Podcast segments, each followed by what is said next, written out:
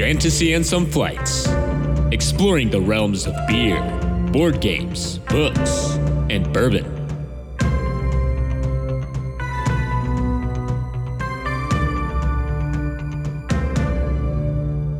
Welcome to another episode of the Fantasy and Some Flights podcast. I'm Nelson, I'm Dalton.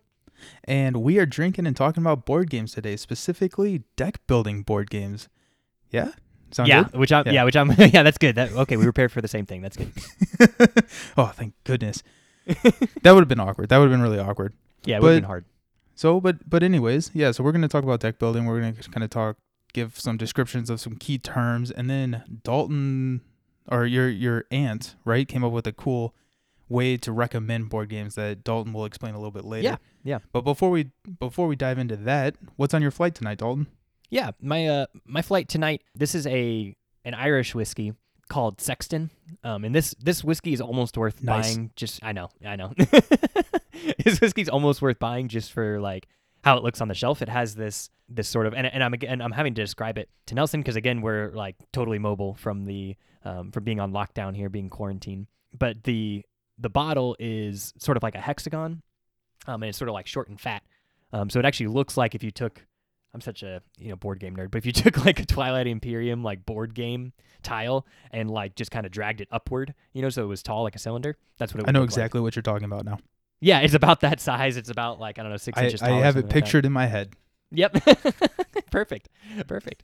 Um, but anyway, that's about the bottle. The whiskey itself, um, it's pretty it's pretty cheap, pretty affordable for like uh, I mean a lot of Irish whiskeys are, but um, it's pretty affordable. It's like 20, 25 bucks, something like that. It's a little like it's got a little body for like an Irish whiskey. Like it, it has like the oak kind of comes through, and so it's it's probably right now it's one of my favorite Irish whiskeys. It's really good to have around just because again it is like affordable, and if someone is like at my house and they want to do like a tasting and they want to understand differences and like how like Irish whiskeys taste versus like a Scotch versus like an American bourbon. Uh, it's a really good example of that. Um, so that's what I'm drinking right now. I'm enjoying it. What's on your flight? So I'm super excited because tonight I am drinking my favorite beer of all time, which is Space Station Middle Finger from Three Floyds. And what a great name! What a great Yeah, name right? The The art is fantastic. I'm sure you you've seen it definitely, Dalton. Yeah, but if yeah, and I'm showing it to him on the Zoom the Zoom call. So go out there and Google Space Station Middle Finger. Three Floyds on their website actually gave credit to the artist, which I thought was kind of cool.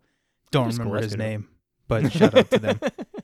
So Space Station Middle Finger is a American Pale Ale, and it, it's it's just good. I, I don't know. I mean, it's it's fantastic. It it's so smooth, and I'm trying to look at the ABV. Where's it at? I think it's like around six.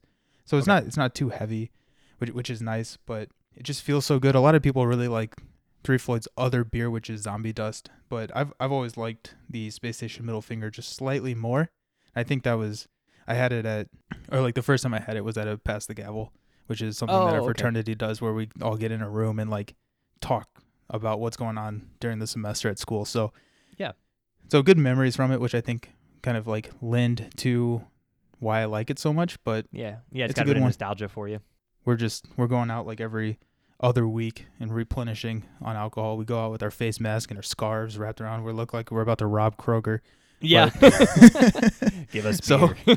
yeah, dude, it's a crazy time. I I feel like we haven't like talked about board games in forever I because like we Yep. we've done some virtual stuff. We did the welcome to. We played a couple things, but like what what's been on your board game radar recently? you know, it's been like board games have been really tough. I've been I've been playing Arkham Horror the living card game. Both you and I have been uh, playing that together. Um, so we just recently finished our just like the beginner campaign. Uh, it's just like three uh, sessions long or missions long or whatever. It leads kind of well into our like uh, deck building topic for tonight. So we'll get it. We'll kind of it'll kind of come back up later tonight. But I I really enjoyed that game and I like I like co-ops a lot. And so I haven't played a cooperative living card game. So it was kind of like uh, it kind of has like a niche application there that I really enjoyed. Yeah, I I played the Arkham Horror with you, which I I did really enjoy the game. I did look it up on BGG and it says the recommended player count is two. Um, Oh wow, Which- we had four. yeah, we had four, and it did suffer with a lot of downtime. I thought with that, and we were Mhm. playing on tabletop, which I think probably makes it go a little bit slower as well. Yeah, yeah, for sure. And so each one of our sessions was like three and a half to four hours. yeah, yeah, and some of that would have been like in it some of that sorry some of that would have been impacted by how long it took us to like set up. You know, that's the other thing. The and, and but I but I think like even if you weren't on tabletop, the our setup time took a long time because we were trying to like load our decks in from Arkham from the My from internet website. connection is crap. Yeah, your internet connection is crap, so we're like losing you on tabletop. Tabletop simulator is also super overloaded right now with everyone at home. So that's what made ours long. But I could see how like at home, just like setting up the scenario, getting the right components out, sort of like Gloomhaven or something like that, could probably take a while. Oh, absolutely. And it, it it's just like a, such a unique, like you were saying, it's so it's such a cool way to have a co-op LCG that that I Yeah. think worked really really well. I would like to try another character. I think Okay. I I like the support, but my turns felt very very straightforward. Like I knew exactly what I was going to do pretty much the entire game. Yeah, And yeah. so I played uh Daisy. So if any if anyone's familiar, Daisy's the librarian and I just you know, I just ran support. I could give pretty much anyone any anything, which was kind of Yeah. fun. But it would be kind of cool to carry around a Tommy gun at some point. So Yeah, yeah, blow step away. And so we talked about this game for longer than I meant to, so I want to kind of go back and just explain exactly what it is for anyone who's like not familiar. Um, so Arkham, Arkham Horror, uh, the living card game, you you come in with a you, you build a character, you build a deck for yourself um, before the game starts. Um, and then through the each mission you're playing with that deck. And it's it's cooperative. You're sort of uh, each mission will be different. You're exploring different locations. You're fighting monsters that are coming up. Um, and the the mission is getting closer to ending with some bad effect happening. Uh, but you're also closer to beating the mission. It'll give you some sort of objective collect a certain number of clues or, or something like that to get you closer to, to finishing the objective. And then at the end of the mission you all get experience and you get to like power up your decks for the next time that you have a mission together yeah, it's a, it's a really really cool concept. So for what I've been doing recently, I kind of like it- it's been a while since Dalton and I have talked about board games, and we have like a OneNote document or a OneNote notebook that just has like everything board game, fantasy, and some flights in it. yep And I just go in there and I just like write down the bullet points that I want to talk about on the next podcast episode. So there, there's a couple of them. So we'll rapid fire here. Yeah Uh, you'll so have to can- like send them to me so that when i make the show notes it'll just you know i can just copy them in Oh, absolutely. Yeah, yeah. I, I'll, I'll do that. I'll do that. So the first off, been doing like a couple like trades and everything, and I got in a trade Age of Steam, which we played four times, I think, and three of them incorrectly.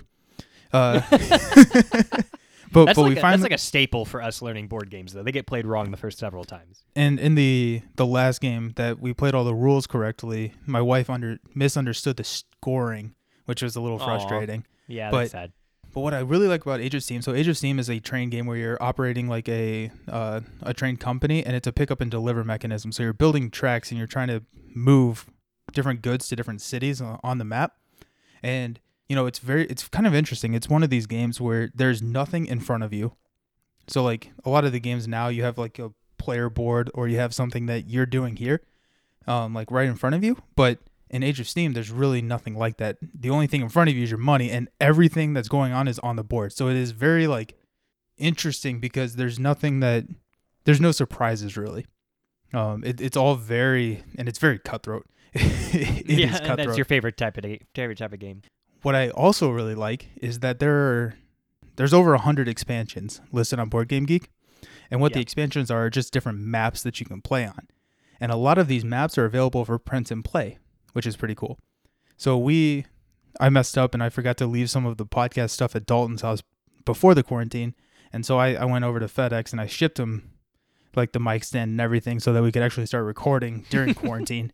And while I was there, I uh, I had them print out one of the print and play maps, and so we printed oh out the like on the Montreal. big paper Yeah, so we printed out the Montreal Metro map, which is a map that is specifically designed for three players, and it, it's good. It it was so tight. It felt so stressful. I was like, I de-stressed like three days later. Like it was, it was it was impressive, but it, it was just a really cool like idea that you can like pay five bucks and print and have an entirely basically new game because it changes up the rules. It changes up wow a lot. So it, it was just really really cool to do that.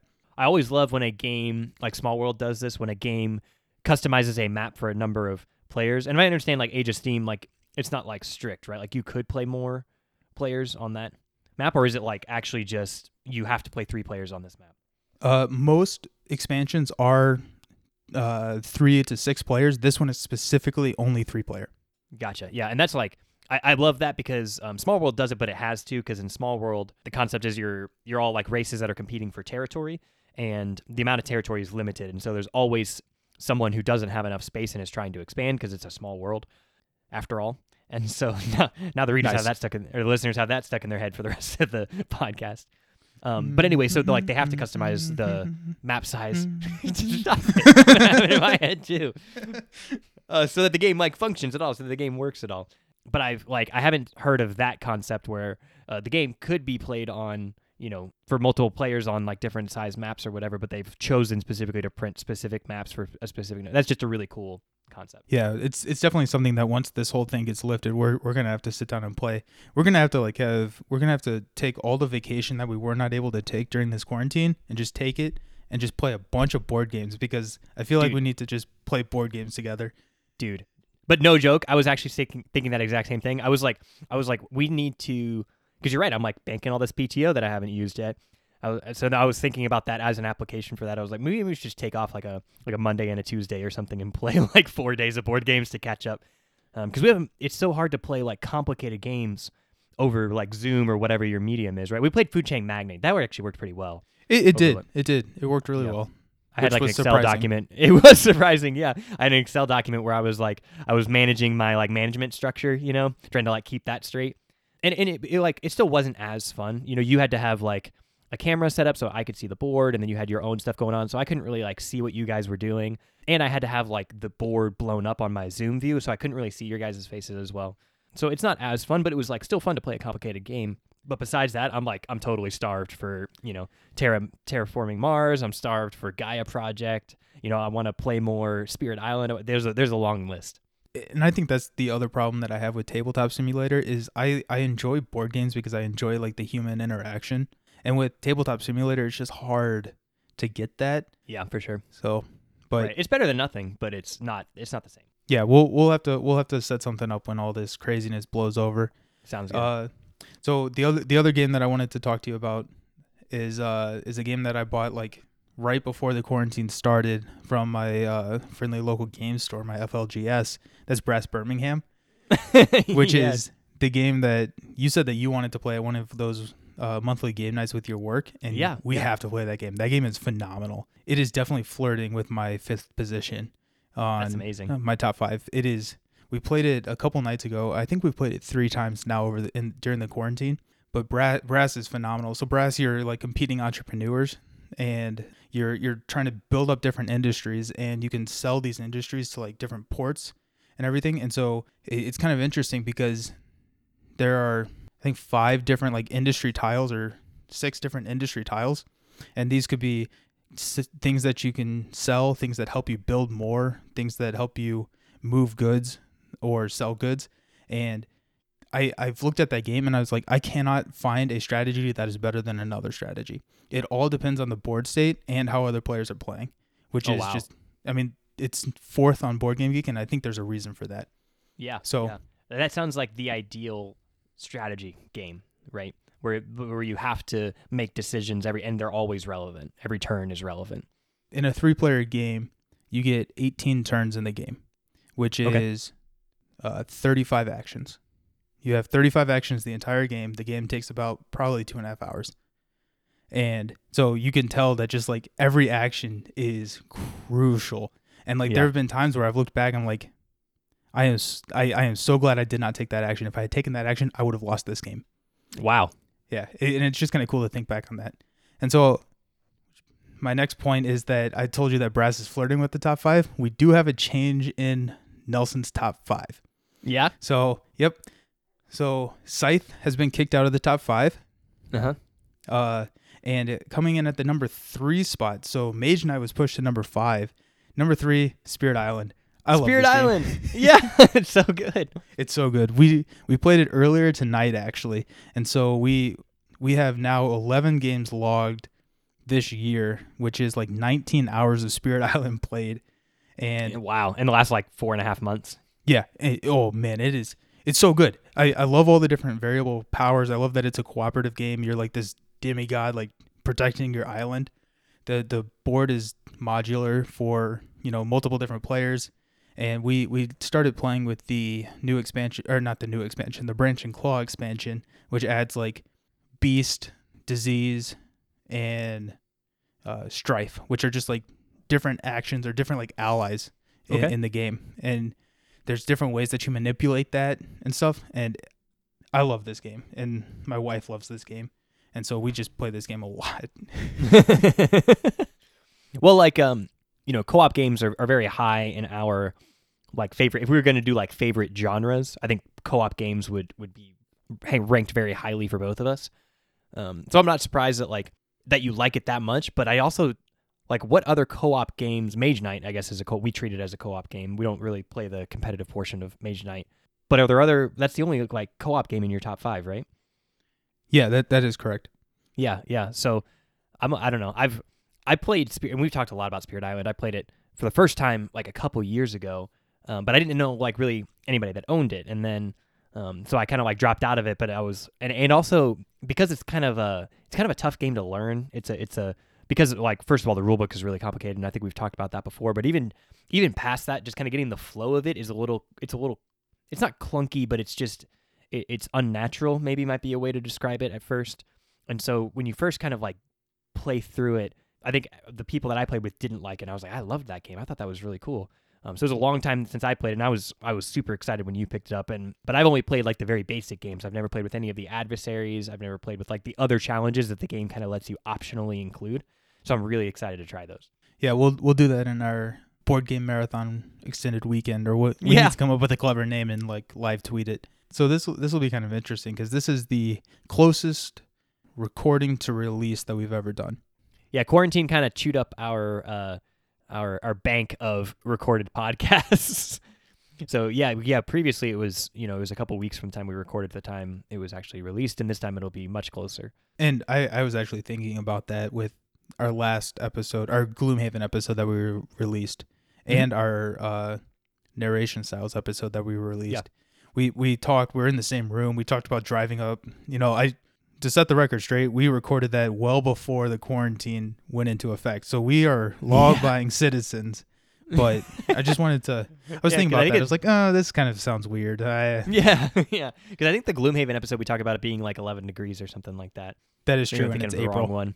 Yeah, it's April now. Yeah, we recorded that in like January or February. So Which I mean, why. we do live in the Midwest, so that's not completely out of the picture. That's true. It snowed last week. Yeah. yeah. It was beautiful weather. We had a tornado. It snowed, and it was cold for like a week, and now it's warm again. And it's. I hope it stays warm. I hope it stays warm. So, Hope it stays warm. you want to talk about deck building? I want to talk about icebreakers. Oh yeah, shoot. Well, That's yeah, your, that's your job. That's why it's not in my like little outline here. Oh yeah. Yep. Okay. Yep. Yeah. Ice, icebreakers. I remember that. Yep. icebreaker question. So um, we're kind of starting. I don't know if we're going to do this fully as a series. We don't, you know, we're not excellent podcasters, so we don't have this fully planned out. But this Speak for idea, yourself.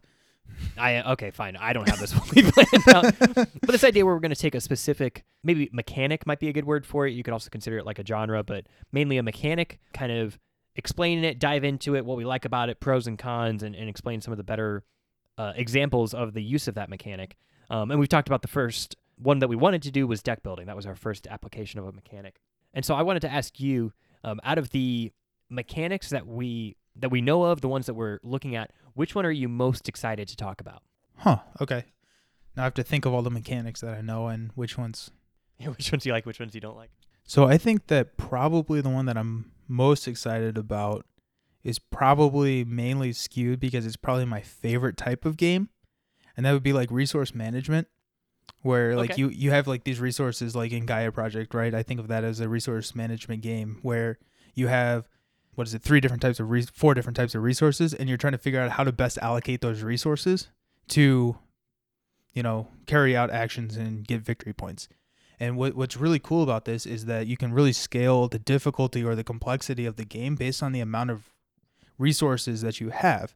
So like if you have, you know, just one or two resources, it can be a pretty simple game.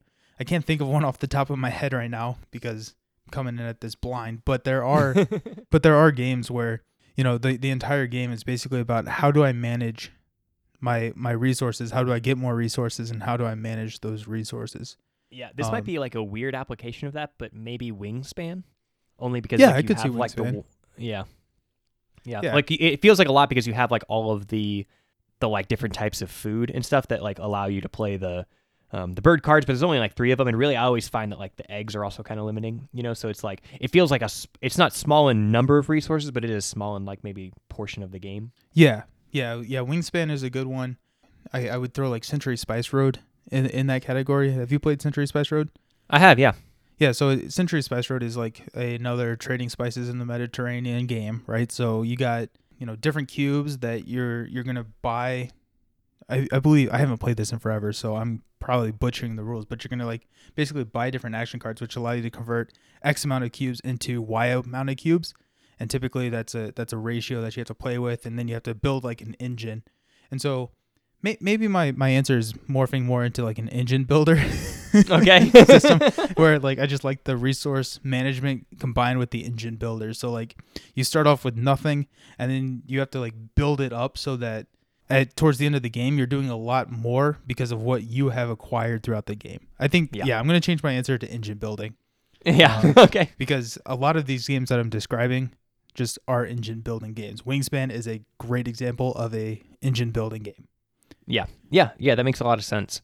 I think for for me, I struggle a little bit with like the distinction between is this a is this a mechanic or is it like a genre of game? Um, so I think my like easy cop out answer would be co op games. Um, Oh I'm- yeah, that would be a good one. yeah, yeah. I'm really excited to talk about cooperative games. Um, one because it's like again, it's like one of our it's one of our favorite genres, but it's also I think it's not necessarily easy to do well because when you are playing a cooperative game, all of you are on the same team. So then it's like, okay, well, what gives you a sense of like success? And it's like, well, beating the game. Well, beating the game when it's easy is not uh, rewarding, right? You, like you want the game to be hard. So then there's this interesting balance of like how hard do we make the game? You know, there's like betrayer mechanics that can come into play. There's there's just a lot that there's a lot of uh, I guess granularity. There's a lot of room to play in co-op games. You know, is there is it is the objective cooperative, but the players are actually like competing against each other, right? Something like uh, something like DC or or Legendary or DC Deck Builder or uh, Mage Knight, which we've talked about already tonight a little bit. So I think that that's the one that I think we'll we'll get kind of a lot of mileage out of. And again, it's just we play a lot of games from that genre because it's like a favorite of ours. Um, so I think we'll be able to kind of go on and on about it. I'm, I'm Yeah, no, I, I'm actually really excited for that. I'm glad you brought that up because we, we should definitely do that one soon because now I, I'm like, ooh, I just want to talk about co-op. So, in your opinion, is Terraforming Mars a co-op game? no, You're all working towards the same objective. Um, no, it doesn't okay, count. that's fair. You in terraforming. Mars, you end the game together, but the game will end so long as you're playing cards. So no. That's fair. That's fair.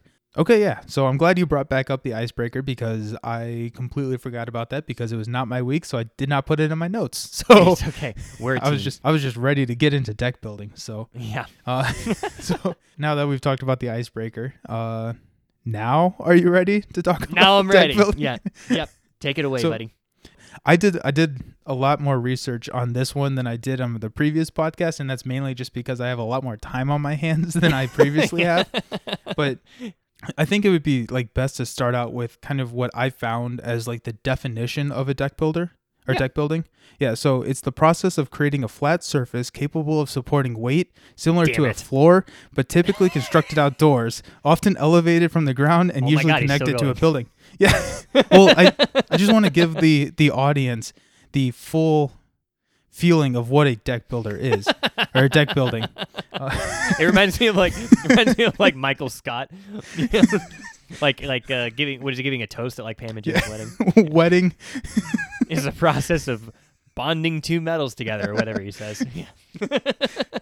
I usually like to go through like one or two or two or three openings before I uh, before I start the speech. it, turn, it turns out this is actually a, a podcast about The Office. Oh man, I love that show. But okay, yeah, I That I is like not what we're talking about tonight. I, I I like searched it. and I was like, oh yep, that's going in there. So That's going- I have built a deck. what? I said I have built a deck. Oh yeah, yeah, and You know, like we look- physically, like out in my yard. Yeah. I've yeah, it's, it's a really I nice I didn't look. Thank you. I did not look up the definition though when I when I did that. I looked up like what a what a joist is and that sort of thing. But I didn't look up the definition of deck building. So this is this is new information for me. So, so what we're actually talking about is the game mechanic, the deck building game mechanic. Dalton, I actually didn't write down a definition. I, I stuck to my deck building definition. so I want you to explain what deck building is in your I'll own give it a shot. words. Yeah. I'll give it a shot. So I don't I don't know how to like wrap it into a succinct definition, but I'll tell you like attributes about it. A, uh, a deck building game has a mechanic where you have a deck of cards, and Typically, are- everyone starts with the same deck of cards. Yeah, yeah, yeah. So- I would say that's typically true. You are so you're starting with a with a deck of cards and then purchasing or otherwise acquiring. And I say purchasing, it could be through an action that allows you to get extra cards or something like that. But you're you're somehow acquiring additional cards that are then shuffled into your deck that you continue to play throughout this game. So that as you play through the game, you're sort of upgrading your own deck. Um, and then usually there's some sort of trade off. Either, well, there's one or two things. Either you are trying to tailor your deck to accomplish some objective, um, or you are having to fight some sort of trade off so that your deck um, becomes worth victory points at the end of the game. Um, when we talk about deck builders, um, sort of the iconic example, and I believe, for my research at least, the original example uh, would be Dominion. And we've talked a lot about Dominion before. Um, I talked about it earlier how our our work group plays Dominion every Friday, and it is it's a, it's a phenomenal game. There's like what like nine or ten expansions out now to it, something like that. They just put on a new one, which is Menagerie, and I've Yep. heard really, really good things about that expansion. Yeah, I've played a couple I- things from it, and I like it a lot. It is, yeah, because like the everything after like Dark Ages, I wasn't super thrilled about, but I've heard really, really good things about Menagerie. Yeah, Menagerie is a lot of fun. And so Dominion we've talked a lot about, but what you actually do, sort of the, the theme is that you are a noble of an I shouldn't say noble because there's actually a card called nobles. Um, but you're you're you're some sort of noble for um, for an estate and you're expanding your dominion. And so you um, you can purchase money, copper, silver, gold, you can purchase land, um, estates, duchies, provinces, and and your the land you own as you expand your dominion, that's your victory points. Um, and then you also can purchase these action cards, which will do different things for you. They might draw you more cards. They might get you more money. They might attack other players. There's a, there's a variety of things that they can do. But at the start of the game, you only have money and land, and you buy those action cards. You buy the money. You buy the land, which is worth victory points. At the end of the game, you're hoping to be the noble that out of everyone at the table who has the most victory points. Yeah, and Dominion to me is like the core, is like the essence of a deck builder. There is pretty much no other mechanic built into Dominion that is not deck building. So On your on Yep. your turn, that's all you do. Yeah. Yep. You buy one, maybe more cards, but typically it's about one card, and you put it into your discard pile. When you run out of a deck, and this is true for pretty much every deck builder, basically you, you buy a card, it goes into your discard pile, which is the pile that is not your current deck. So that that's one of the vocab words that I had written down was like a discard pile, which Yep. is just the the cards that you're not drawing from. When your current deck runs out, you then shuffle your discard pile and then it becomes your new deck. And so when the, the kind of the idea is that you're buying cards, you don't get an immediate typically you don't get an immediate effect for buying cards or adding cards to your deck, but after you've kind of gone through your deck a little bit and you get to shuffle your new cards back in with your old cards. The things that I look for when I'm looking for a deck builder is the presence of a limited access to the cards that you have. So there, Yep. if you have a deck of 50 cards, you're probably drawing like five or six cards from that deck to take your action with. And so we, we left out like you were talking a little bit right before the podcast. We left her out like what we would consider like a hand builder, which would be Yep. like Spirit Island, where you have all these cards that do maybe another example. yeah, yeah, yeah.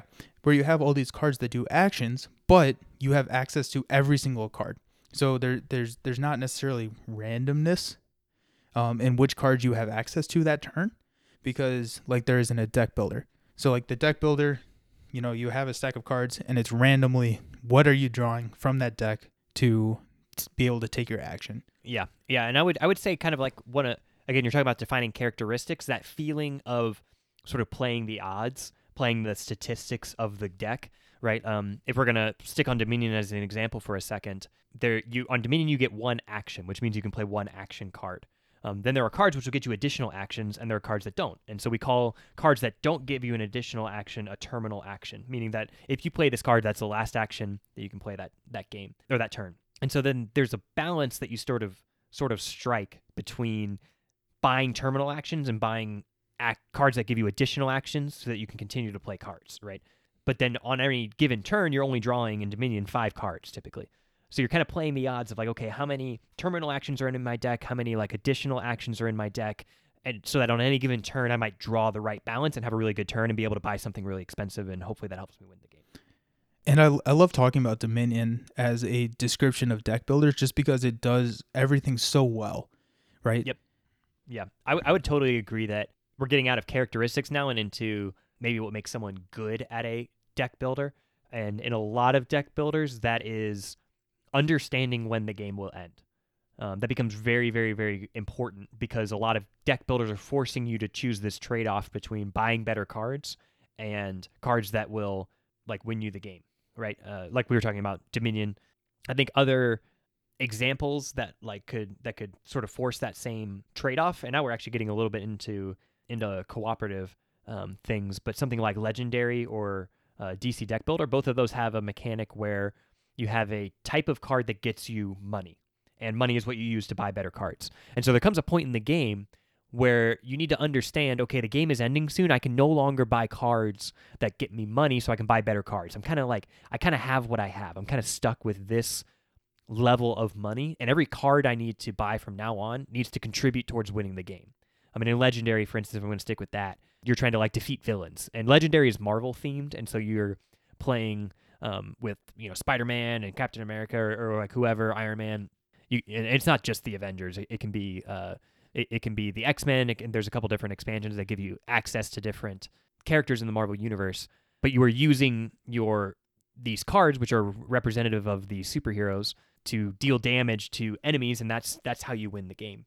Um, so there comes a point where you have to switch from being able to buy cards to being able to play cards that do damage, so that you can like actually win the game. What what you just said about buying the expansions that adds more cards reminds me of a point that I wanted to bring up. Where uh, another interesting about deck builders, a lot of deck builders have like a, a, a common supply of cards that you can buy from. So like Dominion, Okay, you pick yep. like ten cards from all of the expansions. Like you can play, you can mix and match expansions, you can do whatever you want, but you pick 10 cards. So just to kind of give a little bit of a definition of a supply, a supply is whatever cards are available for purchase during your turn. Where like Dominion, of fixed supply is they're they're always the same cards to be purchased, and other games those cards rotate in and out.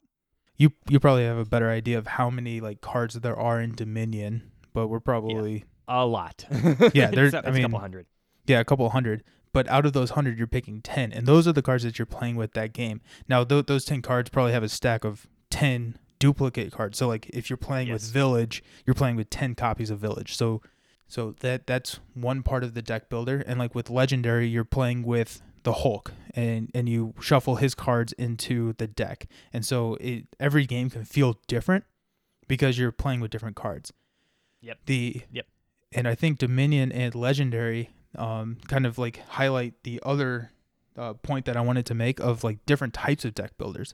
Like Dominion is the the original deck builder. It's it's the core deck builder, which you know everyone has access to the exact same cards pretty much all the time until they run out. Right? Yes. That that's a fair statement. And so on my turn, if I have three money, I can buy card X, and if it goes to Dalton for his next turn, if he has card, if he has three money, he can buy card X again. So that that's that's like what I would. I, I kind of wrote it in my notes as like a fixed supply where Yeah. the cards don't change, and that's different in legendary, or that's different in a couple other deck builders that we'll get into, where on my turn I can I have a selection of cards to buy from, and when I buy that card, it goes away, and then a new card flips up, and so that's like a variable supply. So Yeah, yeah, we would call that one specifically like a river, right? Where Yeah. it, Yeah, yeah. it- like a, a card gets taken, and so now there's a vacant space in these like five or six cards that are in the river, and everything, and th- and then it gets like kind of filled in behind it. some deck builders do it so that if you when you buy a card, it immediately fills, so you have access to that card. Some of them wait till the end of your turn, and so Yeah. there, there's a couple of different applications for that. But those are the kind of two schools of deck building that I thought of. I think the one, the river, is probably more common in Mm-hmm. games, but because it, it's a little bit probably easier to design to do it that way. Yeah. Because if you if you're doing Dominion, you have to balance a bunch of cards with a bunch of other cards, and you you just have to be able to have it work. Where if you're looking at five cards to buy, and you buy it and it goes away, then the next card comes out. Um, it's a little bit easier, I think, on a design side to do that. It's also easier for a player. Like I think of like if if you're comparing direct, if you had a Dominion that was the the way Dominion is played, where there's a fixed supply of cards, uh, versus if you played Dominion as a river style, where you would like pull out five cards and you would buy them. I think the Dominion with the fixed style of cards would be highly more strategic in the fact that you're trying to think of like long term strategy, and like the river is highly is more tactical, where you're like, what's the best card to buy, you know, Yeah. for my deck Yeah. at this time. Yeah, And yeah. The the game that um, sort of intro. We were talking a lot about the river, so I just wanted to throw throw this out there. The game that sort of introduced the concept of the river, as far as I can tell, would be Ascension. I don't know if you've played Ascension. I have not, Uh, but I've I've heard about it. Yeah, it was designed by some some competitive, like international com- internationally competitive Magic the Gathering players. Um, and so it kind of has that feel that you're talking about, where where it has a it's it's a deck builder. It's it's truly a deck builder, and you might honestly you might be able to think of it of like if Magic the Gathering instead of being we would call um, Magic the Gathering and games like it we would call that a trading card game, right? Where you have theoretically as a player you have access to every card in the world so long as you can afford to buy it or trade for it. Um, and then you build your deck out of that, and you come into the game and you play the game with that deck that you have already built, um, based on whatever you could buy. And and so you could think of Ascension as sort of like a deck building game if Magic the Gathering was a deck building game, um, but it has that kind of what you're describing of that that very tactical decision, very very live action decisions. Whereas in Dominion, you sort of you you you start the game, you look at every card that's out in the supply that's available, and more or less you kind of make your strategy and you run with it, and you hope that you're right. When I sit down at a game of Dominion and I look at the supply, I pretty much know what cards I'm going to buy that game and what cards Yep. I'm not going to buy that game. Yep. I, I like I sit down and like okay, I'm going to run this, this, and this strategy, and just like maybe that flexes a little bit depending on what other players are doing. But Dominion's a very solitary game. I think I think, but like with a game like Ascension where that varies, you can't sit down and say I'm going to try to do this strategy because if you do that, that that's just not a good strategy. You're probably not going to win. Right. Yeah. Exactly. Because you need to be making those live adjustments as you go. Yeah, the other the other like concept of a deck builder that I wanted to talk about was like trashing cards. So we talked about the discard pile, um, which is like when you play cards or when you buy cards, they typically go to your discard pile, which is the pile that when your deck runs out, you'll shuffle and you'll draw from again. The the other concept is trashing cards, and we call it trashing because Dominion calls it trashing, and we typically explain games using rules from other games because that's just Yeah, how we yeah. explain games now. But trashing a card basically means you're removing it from your deck or your discard pile, typically removing it from the game. And so it's a way of thinning your deck because you want the new cards that you're buying to get shuffled into your deck quicker, so you're going to want to trash those cards. That's one of the hardest concepts for like new players to like wrap their head around, I think, is the difference between discarding and trashing a card. Um, Yeah. So Yeah, and and also like to understand why it's good, you know, because like Dominion has an iconic card, Chapel, which came out in like the original game set, which just says trash four cards, and it's really hard when you're a new player to understand like why that's good. But you're exactly right. It's because I'm now drawing my powerful cards more often. Um, so with a card like Chapel in Dominion, you start with 10, 10 cards. With Chapel, you can keep that to a very, very minimal deck size. Whereas in other games of Dominion, I might end with like 20, 30, 40 cards. In a game where i you know, i'm using Chapel, I might only end with like 10 or 20. And that means that I'm drawing those really powerful cards like really frequently. Um, Do you and a lot of games. I'm sorry. I'm sorry, continue. I thought you were finished with your. Oh, all I was going to say is that a lot of a lot of games copy that mechanic um, because it becomes such an integral part of controlling my deck, being able to build my deck to choose what is in it and what is not. It becomes really important. Yeah. Do you play with Chapel? Like, is that a standard card that you would shuffle in with when you're playing with your work group, or do you ban Yeah. that card? No, Okay. we, we we play with it. There are a couple games where where Chapel doesn't win. Like uh, big money can make a difference. So in Dominion, there's like um, and we've been talking so much about Dominion, but there's there's, there's a one of the expansions introduced like higher levels of money and higher levels of victory points, which take longer to get to. Um, so if everyone is doing that, sometimes that can affect the Chapel players will be very fast. A, a deck that's using that card will be very fast, and so that that can impact its ability to win. Also, if there are too many cards out there that can add cards to players' decks, sometimes a, a card like Chapel could be overwhelmed. Another example might be a card like uh, Militia, which will limit your hand size, and so or, and there's a lot of examples of attack cards like that that will limit your hand size in a deck that that has been reduced down to basically just like money and victory points can be can kind of struggle against that. Um, so if it doesn't have the right strategy, it can kind of fall behind. So we continue to play with it, but it is strong enough to where if there are if it is out there, there's it's almost guaranteed that several of the players at the table will be using it. Yeah. So going back to trashing, you said it was such an integral part of a lot of deck builders, and like Harry Potter, uh, Hogwarts Battle, which is the cooperative Yep. deck builder where you're you know you're taking on the role of one of the the the main four, which is Harry, Hermione, Ron, or Neville. You know, in the base game, there was no trashing mechanism. There was there's no way to get cards out of your deck, and that really bothered me. Now the expansion fixed that. They they call it banishing in in the expansion, which is the Monster Book of Monsters expansion. We still call it trashing because Yeah. it's just easier to say, "Hey, I'm trashing this card," because typically when you're sitting around a table, everyone knows what that means. Carcassonne coined the term meeple, and Yep. like people use meeple as a common word now, right? Where like people use trashing as a common word. They use discard where it may be actually called something else in the specific rule book, but at least in our game group, everyone just refers to it as trash because Yeah. it's it's a common thing that everyone kind of knows and understands, and it's just way easier to say you banish the card. I'm just trashing the card. Sure. I've been really interested with how many deck builders are available that are cooperative games. Like you mentioned that um, Harry Potter is uh, an example of a cooperative game that is also a deck builder. It's sort of this like you know this meeting of two genres, and but there's there's several that fall into that. Legendary falls into that. Um, again, DC deck builder uh, falls into that, um, and Mage Knight, which which is currently in your in your top five still. It still holds a spot.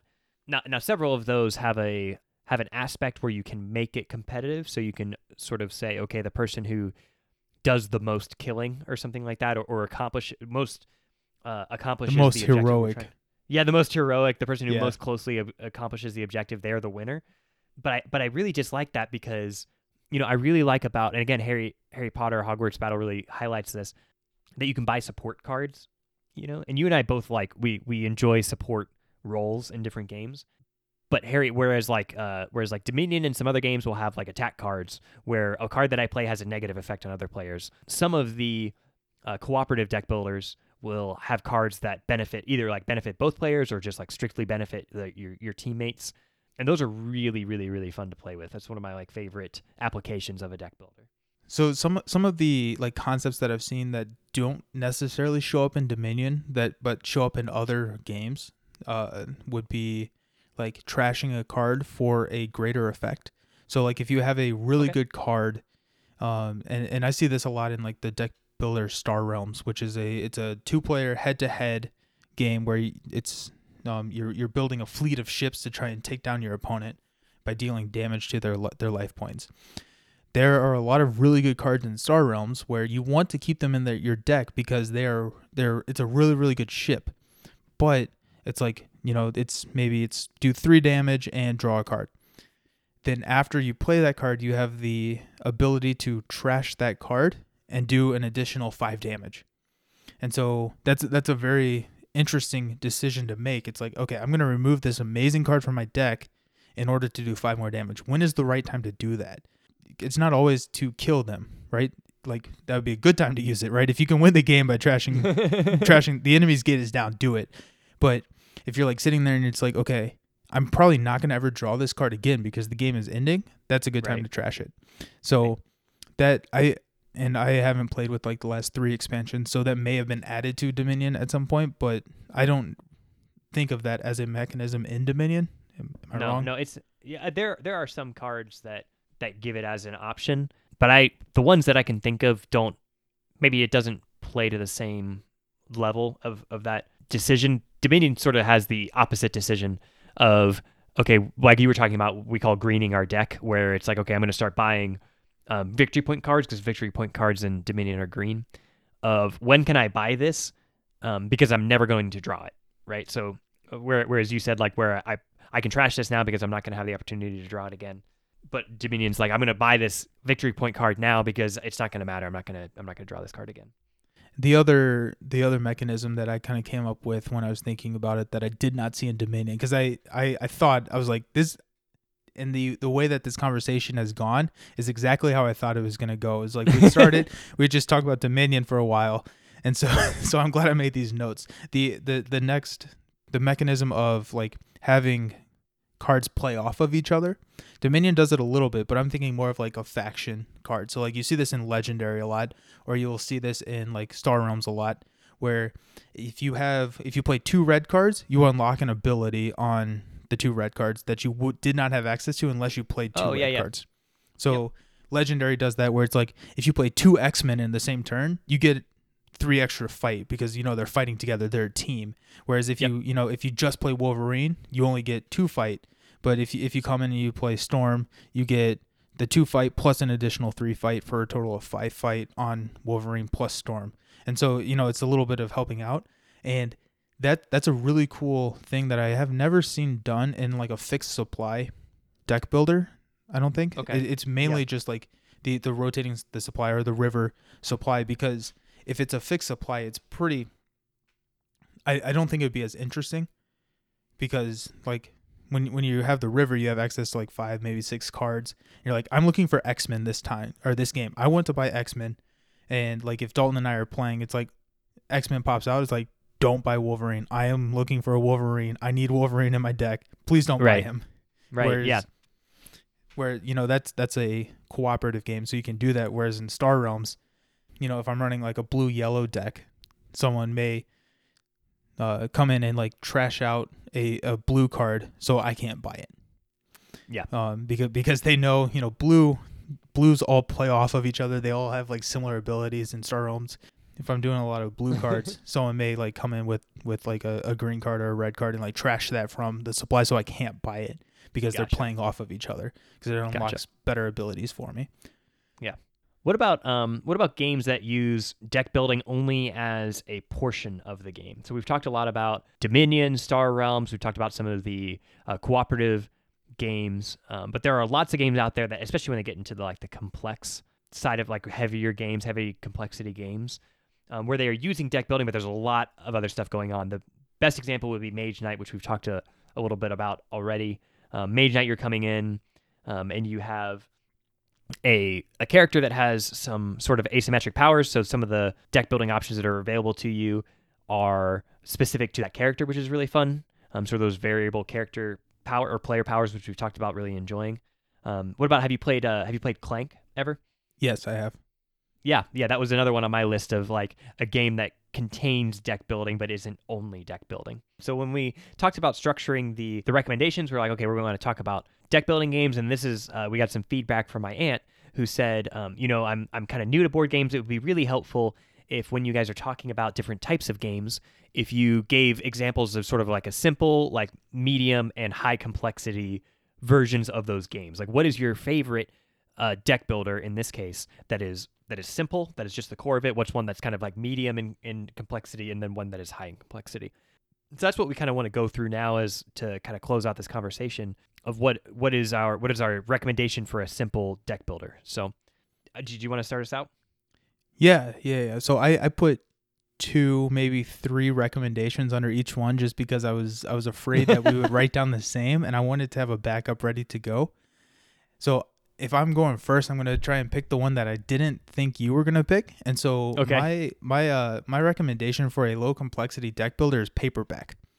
Which Oh, okay. I've, I've never played paperback. yeah, so paperback is a game that I got pretty recently, probably in the last like four or five months. Where it's a deck builder, which I am completely awful at. It's it's a it's a game where you're building a deck, and the cards in your deck are different letters, or maybe it's two letters. And when you draw your hand, you're trying to make like the most complex word that you can, and the more letters you use, the more points you get to buy victory points or more letters. And what's interesting about paperback is that the victory points are also wild cards. So like if you buy a victory point that's worth like five five points, you can if you draw that later, you can use that as any letter. It just doesn't give you Oh, any nice. money to buy. Gotcha.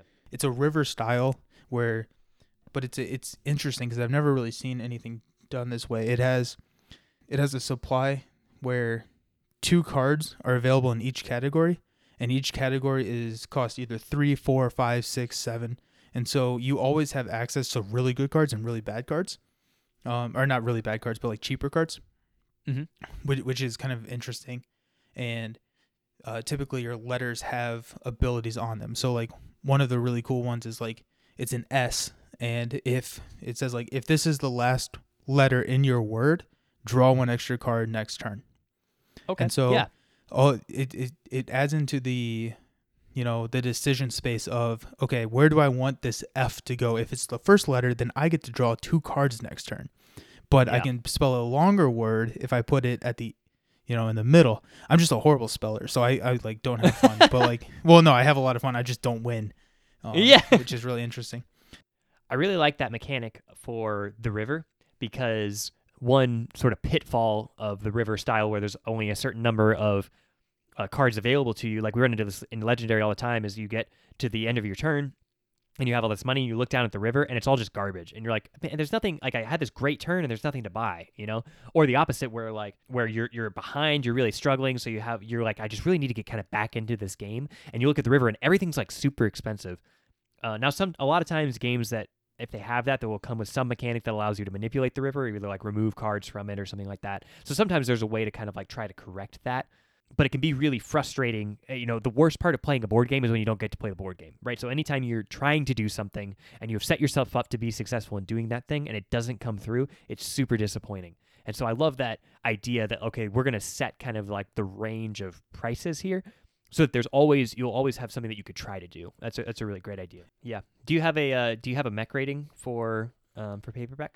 Yeah, so I I have mechanics at a seven, experience at a six, and that's a personal experience just because I just get beaten into the ground every time I play it. uh, It's that I- Kentucky education, man. And spelling's hard.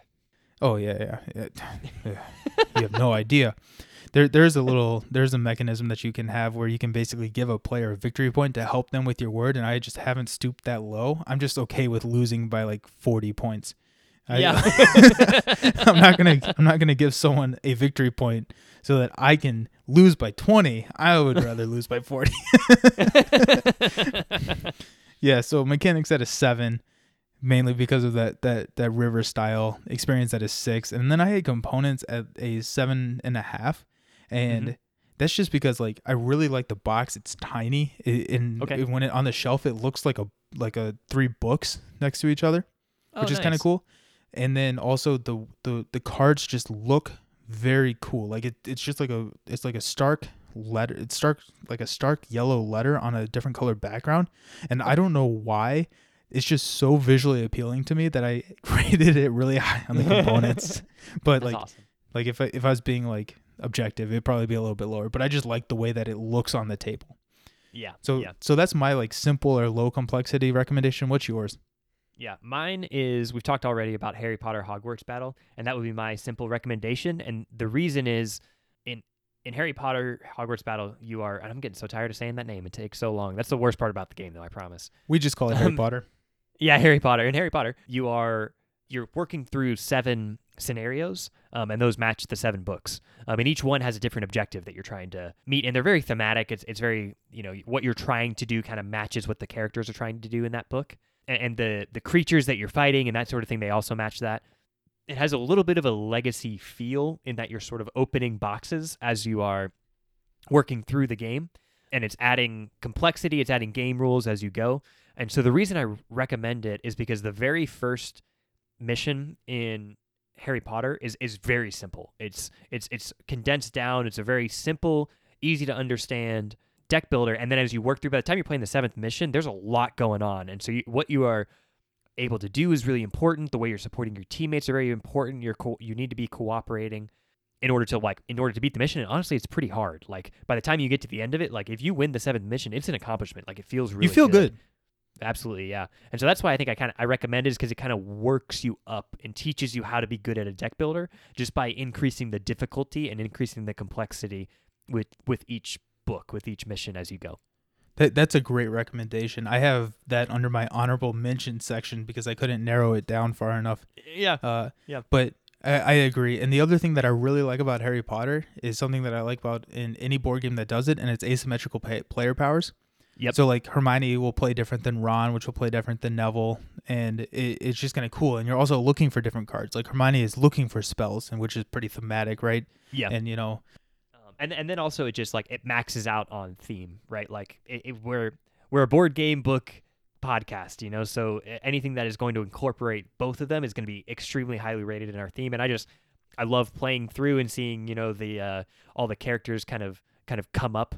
And it's like, oh, like now we're playing with, you know, Fleur Delacour or whatever. And and there's, you know, there's all these characters that as you work through the game, like kind of come in, or characters that cards kind of change throughout the books or something like that um, where it's just really exciting to see those things grow and become more powerful or these other characters like i said to come in and uh, or even the the bad guys right? You're like oh now we're fighting like this bad guy who we you know who like when i was reading the books or when i was watching the movies like i just hated him. Like i'm really excited to kind of take him down. So thematically it's just it's really it's fair it's excellent it, it does have the mechanism that we were talking about a little bit earlier, where some cards play off of each other, and I'm mainly thinking of like the Weasleys.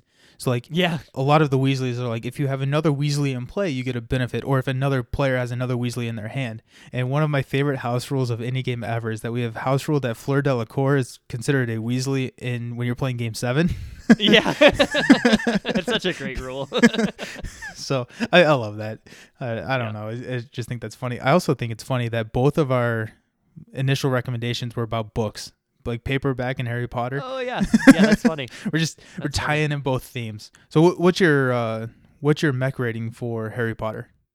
yeah, my mech rating for Harry Potter, I had it at five in mechanics, which may might sound low. One reason why that is low um, is that the game sort of struggles to scale towards the end. Like I wish you got to kind of take in your powerful cards every time into the into the higher level matches, but you're always kind of stuck with the same beginning cards, which like we talked about is kind of a characteristic of deck builders, but it's also frustrating in the last game where you're like, I need to be faster, I need to be more powerful right now because there's all these bad things happening. Um, and then also, like you said, I'm, I'm rating it only on the base game, and it was missing that trash mechanic, which I think is really critical in a, in a good deck builder. Um, Yeah, and it's I- missing I- that unless you have the expansion. I also want to add in that towards the other thing that I think that it kind of fails in like game seven is that you never like remove cards when you're going through the game. So like when you go to Yeah. box four, you add the box four, or you uh, game four, you add the game four cards. Uh, you don't remove the game one cards. And so by the Right. game seven, you're sitting with a giant deck, and you're like, I I need some I need some game seven cards, and they're just not coming out on that that right, river. right, right. And so I I agree. you're that- like, oh that- look, I learned like Expelliarmus. Like that's helpful now. Alohomora, cool. Alohomora, I can unlock doors now that I'm trying to fight. You know, That's gonna help me defeat the Dark Lord. Yeah, exactly. Um, so there, so there's there's some problems, but it's honestly it's functional. It is a good game. It just has some room for improvement there. Um, and then experience and components, I have it rated at seven each. Um, because again, like I, I love co-op competitives, and then the components they're themed for Harry Potter, which is just great. Um, so on those fronts, it hits it hits really highly. And so what what does that bring the overall to? Uh, that brings the overall for me to a 6.4. So good. I'm always happy to play it. And again, it's it's a game that I'm happy to recommend. I think it also might struggle a little bit from replayability, which is one that kind of draw, brought the experience down because once you play through it, it takes a decent amount of time to play through, to be fair. Um, but once you play through it, you're kind of like, okay, I've kind of played through it. You know, it's kind of it's it doesn't have a lot to kind of bring you back again. Yeah, I agree. The other thing that I've noticed about like my mech ratings and like your mech ratings is that it kind of like a good game is like a seven, seven and a half. Yes. Where Yep. like if I, if I look at a game and it's rated like a seven, it's like oh that's not that good. But like uh, what it, what I like about it's it kind of shifts that scale so that when you see a eight point five, you know that's a great game. That's a phenomenal Yep. game. So like when you- when you see it's like oh it's a 6.5 it's a 6.4 that doesn't mean it's a bad game. That's still like above average. And so Yep. I, i've noticed that i'm like when I, i've gone in and i've put all my mech ratings in on bgg it's like this average rating is an 8 you rated an 8 or a 6.8 i was like eh, ooh yeah that's like way below Am I a like, harsh critic? yeah and I, I think we are but like what i like is that it we're able to see what we what we like so Yep. let, let's do like a snake so moving on to the medium complexity what's your medium complexity recommendation Sure. My um my medium complexity recommendation uh we talked about legendary a lot tonight and it would it would be that one. I think it's maybe partially because I am a little bit stuck on uh, cooperative games, and again, I'm stuck on the theme of like the Marvel heroes. But Legendary does a good job of letting you control the difficulty of the game, and that's another thing. You know, we're not talking about co-ops tonight, but that's that's important in co-ops, and it does a good job of that. And then on top of that, it does a great job with expansions, with putting out new heroes that are fun and interesting to explore. Like you kind of already talked about, it has the me- the mechanism of um, building off of each other. So you kind of, as a party or as a group, have to make this decision of okay, who gets this card. Um, because I need my deck to be able to do this, and I can't do this right now. But it's more powerful in this other person's deck. So like, kind of who has dibs? You know, that becomes like an important decision in that game. Dibs Spider Man. Yeah, Dibs dibs. Spider Man. Dibs this card. every time. Every time. There are players, certain players, unnamed, um, who will dibs every card that comes up in the river. That's right. Every single one. Um, but it, but it's, it's, it's honestly it's a really fun game with a really great theme. There's a ton of replayability. Um, pretty good at a couple different like player numbers. Um, so that's why that came in at my medium complexity. So so mech rating for legendary. What it- what what you what what do you got? My mech rating for legendary, and uh, I'll give you a hint. My average is 7.5, and that's because every category rated in a 7.5 for me. Um, so That's again, impressive. of yeah, right. I, yeah, it was kind of an odd, kind of an odd occurrence. But when I think of the seven to eight, again, that's that's good. It's it's not excellent. There's room for improvement, but it's good. And that's that's where I consider legendary. I think anytime someone says, "Do you want to play legendary?" I'll be like, "Yes." And there are there are times where I'm sitting looking at board games and I'm like, "Man, I haven't played legendary in a while. I'd love to pull that game out." It so it hits high on mechanics. You know, there's again, there's a couple of um, a couple of things that can be improved, but for the most part, the it, the game functions really well. It hits high on experience for replayability. It hits high on components for the art on the cards, for the theme. You know, it's just I would say not any single category is like groundbreaking. Not any single category is absolutely excellent, which is why it kind of it kind of ranked in that this is good. I, I recommend it. It is good. Um, it's just not like some of my all time favorites for some of those categories. But yeah, Legendary is a great game. I, I really enjoy it. Yeah. Uh, so we we I wrote down two different recommendations for each category for this exact situation because I had legendary for mine as well. Oh, and So so my uh my other one was Dominion, uh, which is which is the cop out answer. But I think that is a that that is a game that you have to play at least one time in your life, right? yeah, That Yeah. that is one of those games. Like there are a couple out there, and Dominion is one. And for the for the recommendation of the medium complexity deck builder, Dominion Dominion is probably you know right right there as you have to play this game. Uh, Yeah. My my we've talked about it a lot, so I'm not going to dive. I'm not going to explain it anymore. But the uh, the mech ratings that I have is mechanics is a six point five, experience is a seven and a half, and components is a seven for an overall of a seven point one. Yeah, and the, the great thing I think about Dominion is that you can, when you buy the base game, you get a ton of replayability just in the base game. Like we talk about having nine or 10 expansions, but until you start playing Dominion for the hundredth time, you don't need that, right? You can play 10, 11, 12, 20 games of the base game and have a ton of replayability, you know, enjoy um, learning new strategies, kind of having to make those game time decisions. Um, when, you, when you look at the board, you're like, okay, what does this combination of cards mean?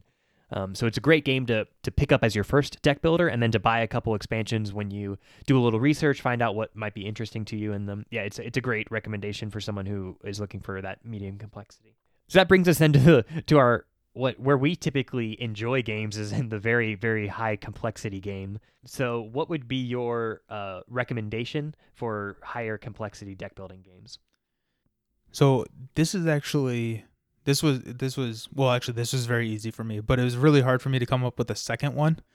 Uh, yeah, and and that's because like deck building I don't think of as a very very complex realm of board games to play in. Yeah. Um, and, and that, but like I think I know your answer, so I'm gonna go to my backup, and, Okay. and my my backup is Clank or Clank in Space. Okay, And so yeah. uh, it, it's not super heavy. It- It's it's it's a little bit heavier, but what Clank adds is it adds a like you're you're you're moving. You have a board, right? And so that that's like that extra level of difficulty. So you're you're building a deck to manipulate your figure on a board, and like Clank. I, I have not played Clank in Space. I've heard that it's slightly better than Clank, which is more of a Yeah. fantasy themed. But Clank is like you're you're diving into a dungeon to grab a treasure and get out before the dragon awakes and the uh, it's kind of like a race because you can go for like the cheap treasure and then get out really quickly and then all the other players have to try and get out you know quick if you don't get out then you don't score any points and so but you can get like different. You can get like supplementary points along the way, and I've played it a couple times, and I've I've really enjoyed it every single time. They actually just put out, well, just put out uh, a couple months ago, Clank Legacy, where it's it's a legacy version of Clank, and I've heard amazing things about that. That may be something that I look at picking up because sure. I do enjoy the legacy portion of that. So how would you rank uh, Clank on your mech rating? This is this is for Clank specifically, not Clank in space. I, I rated the mechanics at a seven and a half. I rated the experience at an eight. I love playing Clank. I just I feel so good like going. I just I don't know. I don't know what it is about Clank. I just really enjoy like moving and like doing that on Clank. And uh, the components at a seven and a half for an overall of a seven point eight. So Yeah. it, it's it's one of the higher ranked games that I don't have in my collection. I, w- Yeah, I will say and that. I've- yeah. Yeah, I've been looking at Clank for a long time. I've been looking at Clank in space for a long time. Just because, it like, when I read over it, I'm like, this has so many things that I love. You know, like I would, and, and I've Oh, never yeah, tried definitely. either game, so I, I'm looking forward. That's a great recommendation, though. Uh, For me, I think it would be the, again, a bit of a cop out. The one that we've talked about a lot would be uh, Mage Knight. Mage Knight we've talked about a lot. I don't, I don't want to harp on it too much, but it's a great example of. I mean, first of all, it's a, it's a Vlaada game. We talk about um, Vlaada um, designs a lot of great games, designs Codenames, Galaxy Trucker, you know, several others. But he he does a great job of unique mechanics and unique concepts, um, kind of groundbreaking stuff. Mage Knight combines a lot of different genres, um, so it is a very high complexity game. Um, it's a it's a game that takes a long time to play, um, but it is also technically that cooperative deck building, which I love. Um, I'm realizing now that all three of my recommendations were technically cooperative deck builders. So That's awesome. so you might there might be a bit of a trend there.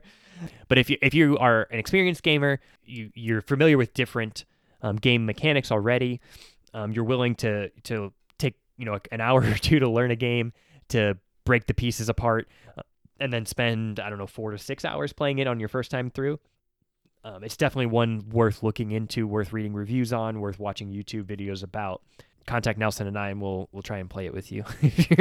oh, absolutely. That, that'd be awesome. we have never played a game with more than just the two of us. You know, we've never played a game like. Three I don't know if I'd want to go more than three. Yeah, Uh, more than three would just it would take so long. There'd be a ton of downtime.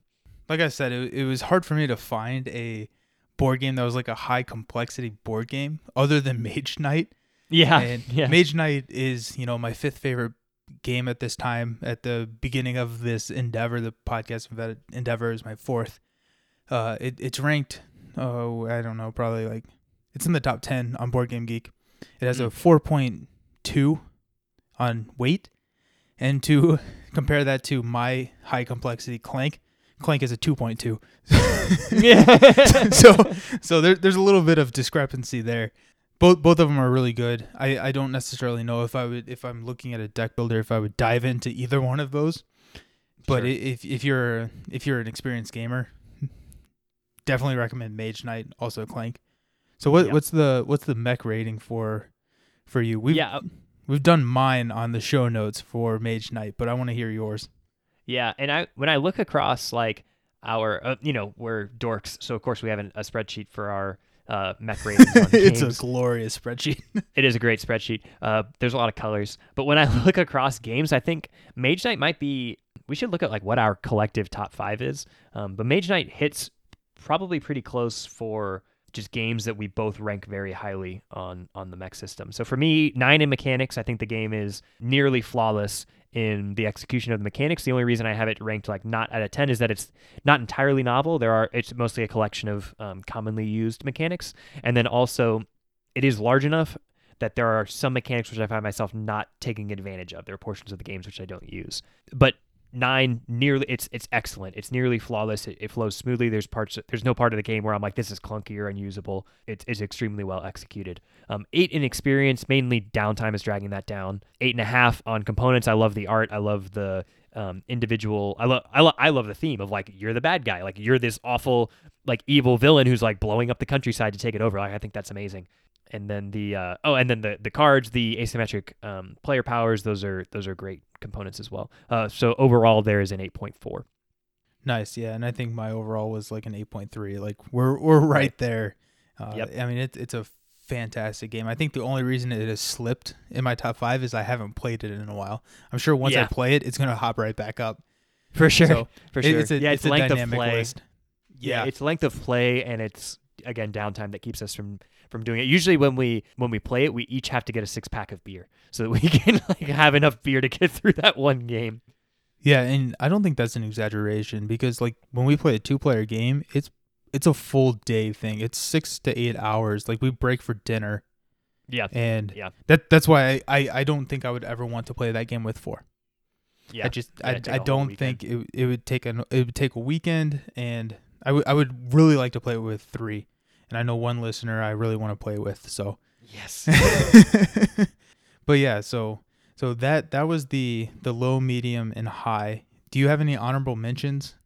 Um, the only honorable mention I had in the complexity was uh, Great Western Trail, and this is a game that I haven't actually played, but does include it was does include a deck building mechanic, and it's just been one that I've like really wanted to try for a long time. It's up there. Clank is it was with there it was there with Clank as two games that I um, have a lot of respect for, and like the reading and research I've done about them, but I've never actually had the chance to try them. So um, honorable mention for that reason. What about you? Yeah, Great Western Trail came across my research. That is a game that I have been looking for for a while now. It's been out of print for a little bit. Yeah. And I, I I've talked with the I have talked with the owner of the local game store. And I was like, when you get this in, give me a call and I will buy it.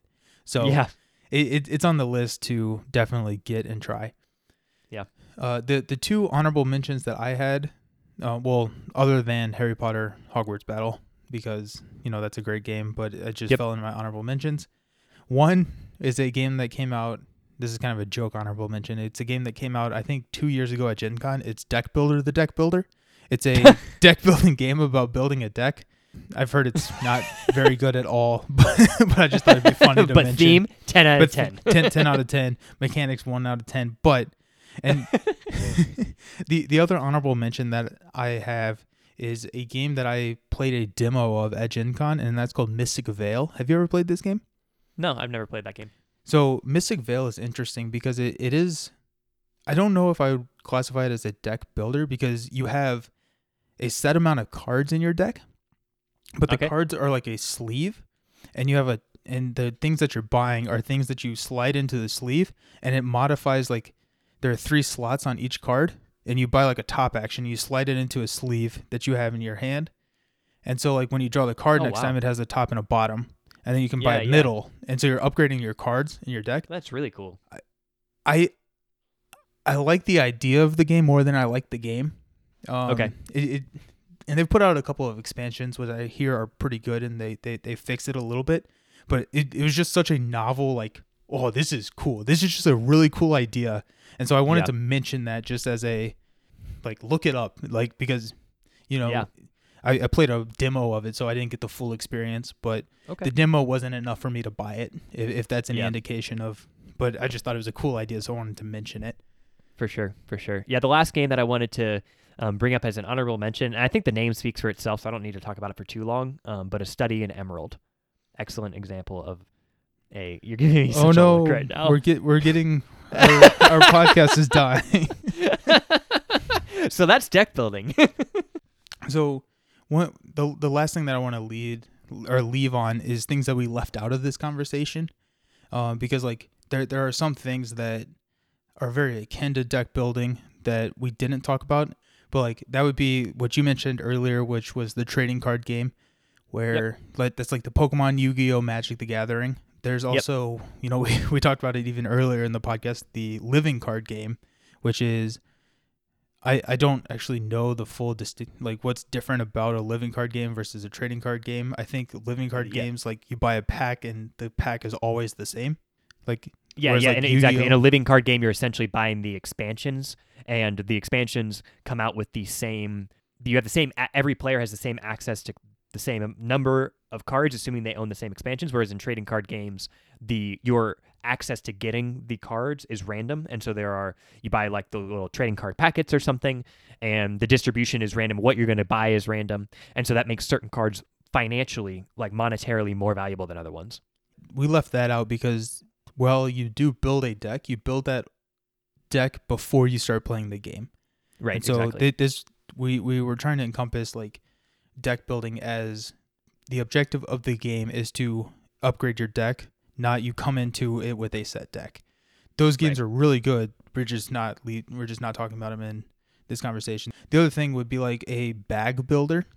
Oh yeah. Yep. So like Orléans is a bag builder. So you're buying actions, you put them in a bag, you shake it up, and then you pull out in a certain amount of actions, and that is those are the actions you can take that turn. I left that out of my analysis just because it's very similar in mechanics, but it's just not building a deck because you do put those back. You have the same like probability chance each time of drawing the same things. But I know on like Board Game Geek, it lists like bag builders and deck builders under the same mechanic. So Gotcha. Okay. Yep. so that was our discussion on deck building, uh, which was which was a cool. I, I enjoyed this this kind of conversation, like talking about, and I really like the the suggestion that your aunt had of like the low, medium, and high complexity. It really makes me kind of think about it in like a different sense of just like a top five, right? For sure. For sure. Yep. So I I, re- I really like that. So if if you have any like comments or questions or recommendations on deck builders or any games, really reach out to us on social media. Uh, we can be found on Twitter. We're at and some flights. We can be found on Instagram, which is fantasy and some flights. We can be found on Facebook, email, which is fantasy and some flights at gmail.com. And our website is fantasyandsomeflights.com. Reach out to us. Let us know what you think. We're going to be posting show notes, uh, which kind of like, you know, talk about all the games that we have talked about during this podcast. And, you know, it, I, I really like the show notes. Dalton Dalton does a really good job with those. So Oh, I appreciate I- that. Yeah, you do a really good job with the uh, you do a really good job with the social media. Today was a big milestone for us. We hit a thousand followers on Instagram, so you can check out Nelson's uh, post about that. Um, so a lot of you know work goes into that, and we're really thankful for you know just the, the community of board gamers on Instagram, people who listen to podcasts and don't, but just there's a if you aren't on Instagram, there's a ton of community out there for people posting what they're playing and how they're playing it, and it's all I've I've been so so blessed and so thankful for how you know how friendly everybody is and making suggestions and, and encouraging one another. So it's just it's a really positive experience and a really positive community out there. Yeah, there are a lot of like really really fun accounts out there to follow. So one one of the accounts actually that you know we've been kind of interacting with uh, a lot is the Gamecasters, which is like another podcast. But but they have an Instagram account too, and what they were they did I think twice. I was only able to join one of them. Is they did like a uh, Instagram live game. They have this game that they play on uh, on their podcast called the Association Station, where they'll you know say a word or a phrase, and then the other people on the podcast have to try and guess the board game that that's associated with. But they did a Instagram live, and so we should try and figure out an Instagram live or something to do. Maybe like a welcome to, or do like a a live show of playing a game or something. I think that'd be pretty cool. If you don't have anything else, we can't really clink because we're you know we're doing this over virtually. But you have your magic chess piece, and so That's right. That's Uh, right. Yeah, I got my glass and my chess piece. I'm ready yeah, for the so- clink. cheers, buddy. Cheers.